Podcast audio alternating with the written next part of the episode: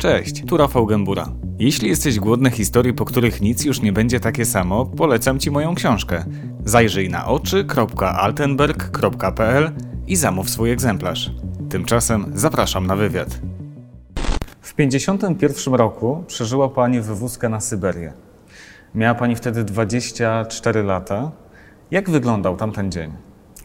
Było to 2 października 51 o godzinie 3 w nocy przyjechało do nas dwóch NKWDzistów i dwóch żołnierzy.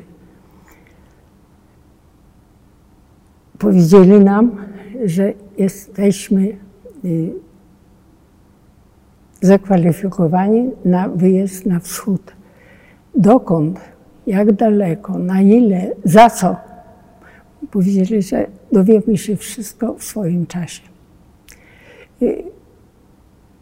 Powiedzieli, zakomunikowali nas, co możemy ze sobą zabrać, że na zebranie mamy dwie godziny. Możemy zabrać to, co wchodzi, co można zapakować tylko do worków. Żadnych walizek, żadnych skrzyń, tylko to, co jest, można zapakować do worku. Jakie to były rzeczy? To znaczy ubranie. Wszystko się pakowało, mąkę.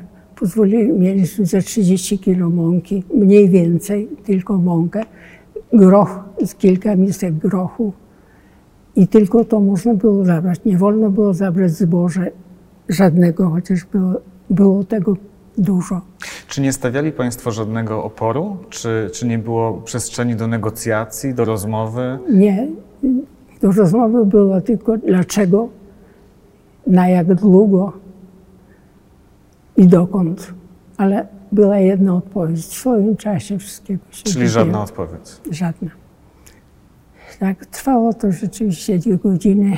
Mama, było, no, tato i ja byliśmy do pakowania, do, zdolni do pracy. Natomiast mama nie była zdolna do pakowania, absolutnie y, w jakimś takim szoku była. I powiedzieli, że mamy zabrać żywności na cały miesiąc podróży. I ponieważ u nas nie było chleba, to znaczy chleb był przygotowany do pieczenia, była piec przygotowana, było ciasto, ale nie pozwolili nam tego chleba upiec, także wyjeżdżaliśmy bez kromki chleba. Wiem, że sąsiedzi zebrali się w tym czasie i ktoś tam nam dał dwa wiadra kartofli.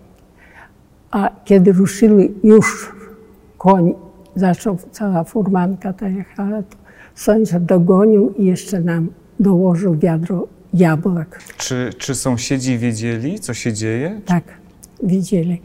I wiedzieli, że my wyjeżdżamy bez chleba. Przejeżdżaliśmy przez taką naszą najbliższą wieś, Dałkrze się nazywa, nazywało i ludzie, ludzie wiedzieli. Domy były jeden przy drugim. Wchodzili każdy z kromką chleba. Jeden więcej, drugi mniej. Także przyjechaliśmy tą wieś, to mieliśmy prawie pół worka chleba na A czy, podróż. a czy Pani i Pani rodzice wiedzieli, y, co się dzieje? Z czym to się wiąże? Co Państwa czeka? Czy było jasne, czy nie?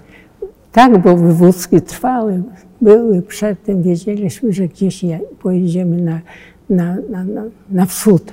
A czy w części europejskiej, na północy nas zatrzymają, czy na, za Uralu, czy na Kazachstanie, czy na Syberii, tego nie wiedzieliśmy. Jak wyglądała sama wywózka? Jechaliśmy i 12 kilometrów do stacji takiej tej głównej. Trasa była Leningrad, Wilno-Leningrad, taka główna trasa. Na tej trasie tam stały wagony puste i do tych wagonów pakowano ludzi. My mieliśmy szczęście wejść do, to były bydlęce wagony.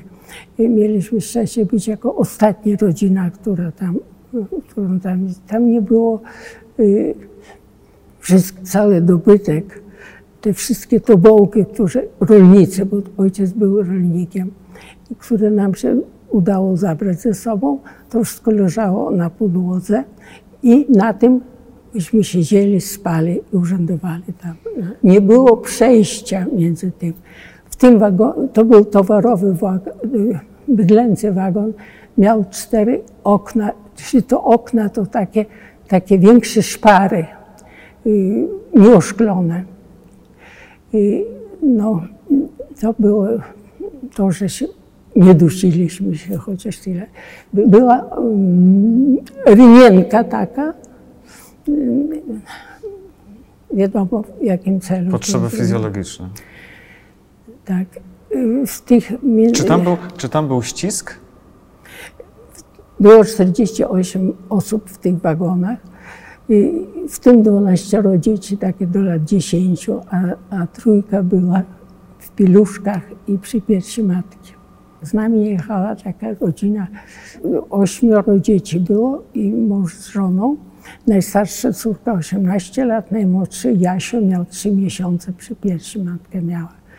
Matka wyjeżdżając zostawiła tam w tym miasteczku dwie siostry w wieku 40-45 lat, niezamężne, które miały swój domek, pracowały i one przyszły i mówią, Emilka, oddaj nam tego Jasia, oddaj, gdzie jedziesz w nieznane, nie wie gdzie ma. Matka mówi, o jeszcze pomyślę, z mężem się tam radziła. Mąż mówi, jak chcesz tak rób. O, to jeszcze przez noc pomyślę. Nad ranem, no niestety w każdej chwili mogli nas już ruszyć z tym transportem. I, i zdecydowała się, że odda to dziecko. Przemyśli dalej taki kosz. Ona włożyła do tego kosza, to znaczy za oknem ten kosz, za oknem za tą, włożyła tam dziecko i taki dłuższy sznur, bo to wysoko pod, pod sufitem. I ona tak zaczęła powoli opuszczać, opuszczać, nie pozwoliła mężowi.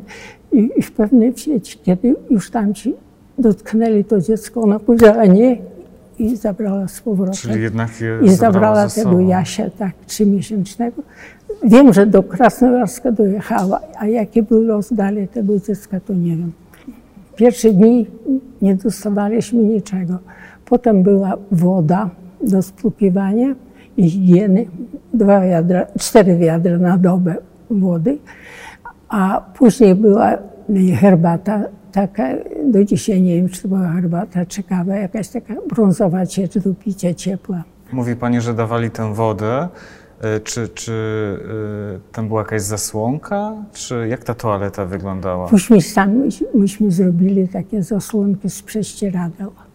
Czyli należało Tak. samodzielnie Ten, to ta rynienka nie wychodzi, wychodziła na, na zewnątrz. Na zewnątrz takie rozpłukiwanie było. Jak długo Państwo jechali? W samym wagonie bydlęcym jechaliśmy 22 dni. 22 dni? 22 dni, dzień i noc. Y, Wychodziliśmy, rano i wieczór było sprawdzane, imiennie nazwiska i, i sprawdzali, chodzili po, po, po tym, po wagonach jeszcze. Była możliwość, żeby uciec? Prawdopodobnie, bo mój brat młodszy jechał w pierwszym wagonie, myśmy jechali w 36. Więc z jego wagonu uciekł, uciekł jeden młody człowiek, jakoś tam się prześliznął przez te, przez te w nocy, ale go po trzech dniach wrócili, pobity był cały, tak. Bardzo ucierpiał z tego. Czy były jakieś postoje? Czy Państwo się zatrzymywali, wychodzili? No, więc były postoje, bo przecież jechała, e, e, chyba nie elektryczne te, nie, wiem jaką wtedy parowozy, jak to były napędzane. No ale postoje na, na te właśnie, na te pobranie rano i wieczór na początku. Potem po, kiedy przejechaliśmy Ural, to już było i trzy razy obiad. I po, przy, po przyjeździe Uralu zaczęli nas dawać nam żywność, to znaczy po dwie kromki, chyba już dokładnie nie pamiętam, y, rano i wieczór chleba, ta herbata, a obiad był, pamiętam, że były takie słone z beczki wyjęte śledzie, takie ociekające, słone bardzo. Nie było czym umyć, tak różnie się jadło to. I, i, i czasem zamnestowałem po, dwie, po dwa plasterki żółtego sera, ale to już za Uralem. Jak Pani zniosła te 22 dni? poniżenie. Straszne. Ale cóż, musiałam, rodzice byli starsi, musiałam się trzymać. Jakie były Pani zadania tam na miejscu? Po co Państwa tam przywieziono? Przywieziono tak jak wszystkich innych do pracy w kolchozie. Ponieważ ja się tym wyróżniałam, że właśnie byłam już dość zaawansowana w tych studiach medycznych, więc ja od Pani razu... była na ostatnim roku już ostatnim e, roku- medycyny Tak, wtedy w Wilnie. w Wilnie. I wtedy y, właśnie zgłosiła, powiedziano, że mi się zgłosiła do Wydziału Zdrowia tam. Y, Pozwolono mi pojechać tam do tego Wydziału Zdrowia i oni bardzo chętnie mnie przyjmą, tylko że ja muszę mieć jakąś coś, jakąś, jakieś dowody tego, co ja ukończyłam, a ja nic nie mhm. miałam. I oni powiedzieli, że w każdej chwili mogą mnie przyjąć do pracy i, i czekają nawet na to, ale ja muszę mieć ze- te dowody z uniwersytetu. No I na te, na te dokumenty z Uniwersytetu w Wilnie czekałam pół roku, nawet więcej. Y, Bo ja prosiłam, żeby oni przesłali to w języku rosyjskim już. Nie wiem, w końcu koleżanka tam poszła i coś tam. Czym więc zajmowała się Pani przez te sześć miesięcy? Przez, o, właśnie, dobra. Przez sześć miesięcy, przez dwa miesiące pracowałam, y, pracowałam w kołchozie jeszcze. Tak jak wszyscy na, na, Czyli na czym polegały zadania? na polu byłam, jakieś konopie były, to zbierałam. Potem było chłodniej, to y, w- w cerkwi było zboże sypane, to tam to zboże kręciła maszyna i tam zboże to się czyściło, tak. Ale tam kolchoz był zobowiązany zimą wysłać młodzież, ludzie zdolnych do pracy, do tajgi. Ileś tam osób. No więc naturalnie kto? Litwini i Polacy. Tam było wtedy 20 rodzin gdzieś przyjechało do tego kolchozu razem z nami. Z tym było dwie rodziny polskie. I wysłano Panią do tajgi? I wysłano mnie do tajgi. I tam właśnie w tajdze zajmowałam się wyrębem lasu. Straszne warunki były. Tam były straszne warunki. To, to, to jest naj, naj, z całej Syberii tam było najgorzej. Może je Pani opisać? Tak. W jednym baraku, no nie, ile mogę powiedzieć, no, kto, kto widział barak, to wie. Jedna część baraku zajmowała nasza, nasz kołchoz. Były tam mm, panie, które gotowały tylko. I w tym baraku była żelazna piec i nary stały, takie trzy y, na wysokość podstawowa, środkowa i najwyższe. Takie trzy wysokości nary, łóżka, Czyli gdzie się łóżka, spało. Mhm. Gdzie się spało tam. Spało się po dwie osoby na, te, na, tych, na tej jednej wysokości. No, ile tam osób było, no trudno mi powiedzieć, ponad 50 chyba. W tym samym pomieszczeniu y, gotowały, nie one gotowały gdzieś obok, ale do tej samej, była rano, jak budzili, gdzie godzina była piąta, była zupa z wkładką mięsną. Ja zresztą dwa razy dziennie było to żywienie taka sama, a, na, a do lasu brało się na, do tego chleb, który tam zamarzał, jak paliło się ognisko, to trzeba było na tym, ten chleb od- odtajić. Czy w tych barakach było przynajmniej ciepło? W barakach było ciepło, ale o co chodziło? Że jak się chodziło do pracy, tam ze 2-3 kilometry do, do tajgi tej chodziło się i tam się pracowało w śniegu, po kolana, nieraz wyżej. Drzewo się spływało, trzeba gałęzie obrębać i głęboko wchodziło się do tego śniegu, więc całe te spodnie, bo w spodniach się pracowało, mokre. Te gałęzie przynosiło, trzeba było palić, spalić to. Więc y, tam śnieg, tu do ognia i to wszystko było mokre.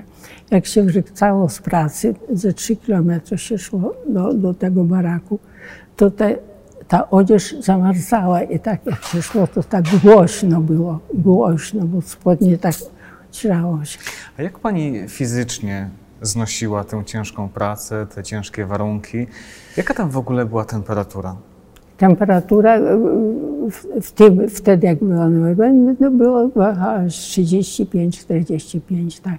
Jak było 30, to było odwilż, było odwilż, 30 No. stopni. Polak, Polka nie jest przyzwyczajona No do czegoś takiego. No, ale musiało, to było makabryczne, ale mówię, te, te, te, te, te, ten pobyt, ciężka praca, jedzenie takie monotonne, bo nie było żadnych warzyw, nie mogli przywieźć, bo to wszystko zamarzało. Jakaś, jakieś kasze tam takie na wodzie i, i wkładki mięsa były rzeczywiście. Jeżeli mogę jeszcze powiedzieć, to mięso, te świnie były karmione y, zbożem, gdzie jakieś były takie chwasty, które y, powodowały to, że jak człowiek pierwszy raz jadł mięso, to musiał przechorować. Przez tydzień musiał, bolały bardzo mięśnie i wysoka gorączka. Oni wiedzieli, Ruscy też to przechodzili, wszyscy wiedzieli. Raz to trzeba przechorować i potem już nabierało się odporności takie. Do dzisiaj nie wiem, jakie to chwasty to powodowały. Czy to był najtrudniejszy czas? W moim życiu to było Tak. najtrudniejsze, ten, ten pobyt w Tajce, takie, na warunkach, takie jak, jak wszystkich. To, to było okropne. Co prawda Litwini to znosili, wiem, dwie siostry, takie godzina piąta rano. Wyruszamy, już po śniadaniu wyruszamy, idziemy trzy kilometry. One szły i śpiewały, śpiewały święte pieśnie tak idą dwie siostry. No, to kto szedł się modlił, kto szedł spokojnie, różnie to było. Natomiast nasza brygada, moja brygada pracy, tam trzy osoby, ja z, Litwina, z młodą dziewczyną, którą spałam zresztą na jednym y, narach. I, I był ruski Rosjanin, mężczyzna dorosły i my dwie. I on miał obowiązek z nami jakąś normę wyrobić. Ja nie wiem do dziś, jakaś norma trzeba było tego drzewa. Tego. Więc on przyszedł, to drzewo spiłował razem z nami, jedno, drugie.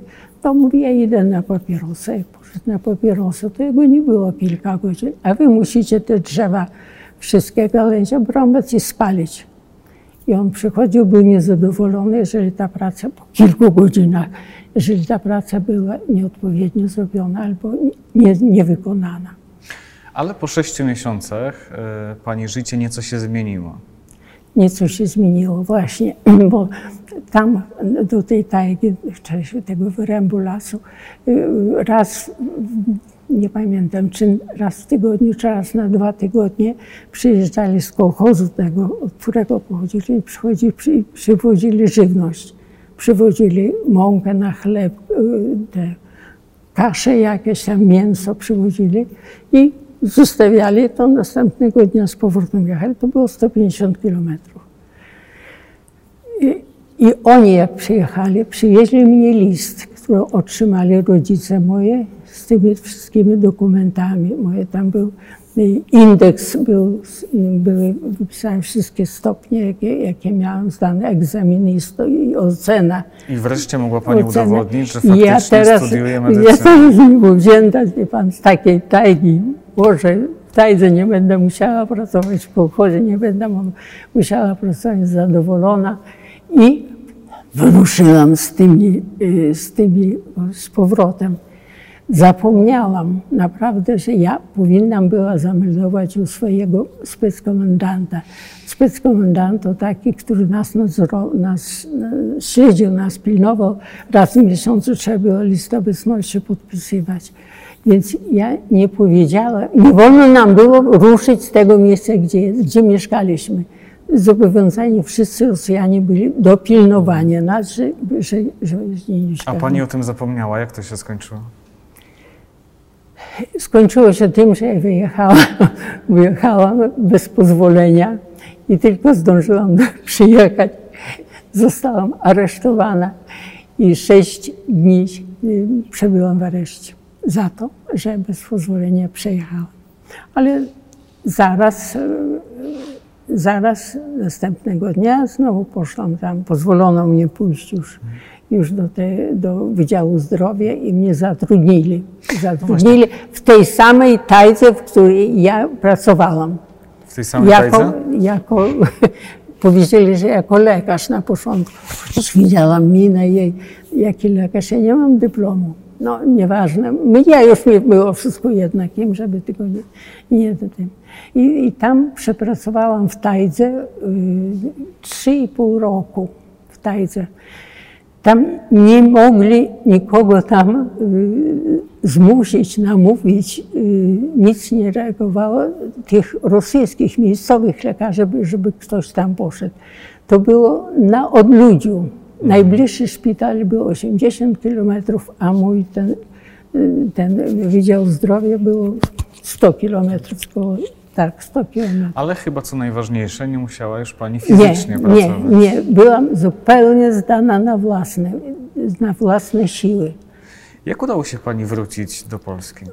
To był rok 56 i ja poszłam się wykąpać do łaźni, do łaźni miejskiej, bo innych warunków nie było i czekałam tam na, w kolejce, długiej kolejce. I słysząc to, siedząc tam, słyszę język polski. Ktoś po polsku rozmawiał. Boże, stałam i przysłuchałam, czy ja się nie mylę, rzeczywiście po polsku. Zaczęłam z nimi rozmawiać. Okazuje się, że oni już tydzień jechali do Krasnojarska z północy. Tydzień, no i tutaj mają, czekają, z tej okazji korzystają z tej, z tej miejskiej łaźni. I powiedzieli, że oni mają zaproszenie od swojej rodziny z Polski i mogą wyjechać. Ale wszyscy mają takie, nie tylko oni, wszyscy, mówię wszyscy, no tak wszyscy, wszyscy Polacy nie wiedzą, tylko ale mają wszyscy. To znaczy nie tylko Polacy, ci co do 1939 roku mogli się wykazać obywatelstwem polskim, którzy byli obywatelami polskimi. Więc ja wróciłam, zaraz napisałam do rodziców to i ojciec poszedł tam do swojego specjalnego zapytać się, prawda? Mówi, a kto ci mu to mówił? Mówi, tak, prawda. No i rzeczywiście nam z Polski przysłali zaproszenie, bo jeszcze wtedy tak i myśmy, bo później już bez tego zaproszenia można było wyjeżdżać, a myśmy jeszcze przyjechali tu na to zaproszenie. na to zaproszenie. Na, do pierwszej, od rodziców do pierwszej stacji kolejowej było tam 60 czy 80 kilometrów.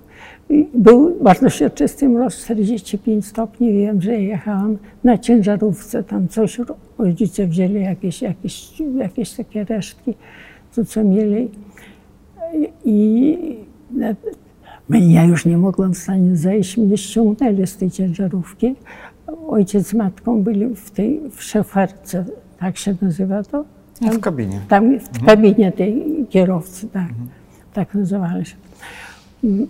No i potem z tamtej to była boczna, a potem tamtej dojechaliśmy do tej transsyberyjskiej, transsyberyjskiej kolei, czyli Moskwa, Władywostok.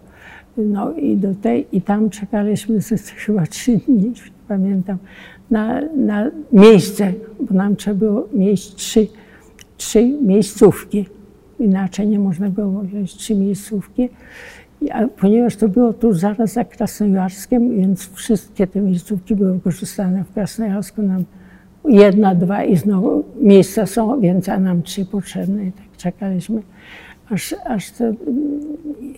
I co jeszcze zapamiętałam z tej podróży, to właśnie jak weszli w Telispolu do wagonu polskiego i zobaczyliśmy kolejarze, tu orzełek był polski i kolejarz nas przywitał, witamy was w kraju. Płacz z radości. I jechaliśmy do Białej Podlaski, była, była tam punkt repatriacyjny o godzinie 30, 56 rok, 31 grudnia o godzinie 23 byłam w Białej Podlasce. Pamięta Pani dokładnie. Tak. Jak doświadczenie zsyłki wpłynęło na Pani dorosłe życie? Nikomu tego nie życzę, nawet wrogowi. Tak głębokie przeżycie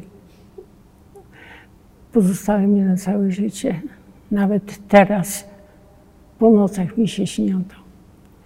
Dlatego uważam, że nie można żadnemu człowiekowi, człowiekowi tak ubliżać, że za tą polskość, za tą polskość, za tą Polkę ja o wiele więcej wycierpiałam i poniosłam szkód. Bardzo uprzejmie dziękuję za rozmowę, dziękuję za spotkanie. E, Nie tylko w swoim imieniu, także w imieniu widzów.